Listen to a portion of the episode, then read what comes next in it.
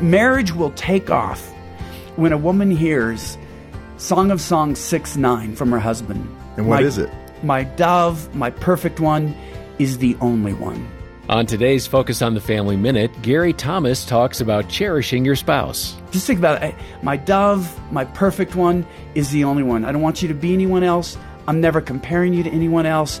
I love you for who you are. You are my woman. You define woman to me. And the wife saying the same thing to my husband. You are my man. You define what it is to be a man to me. That's when you really feel cherished. That's when you really feel accepted. And I think that's what Song of Songs is getting at that cherishing attitude. 1 Corinthians 13 celebrates love, Song of Songs celebrates cherishing. So, how have you helped your spouse feel accepted and cherished? Gary Thomas offers more ways you can do that at FamilyMinute.org.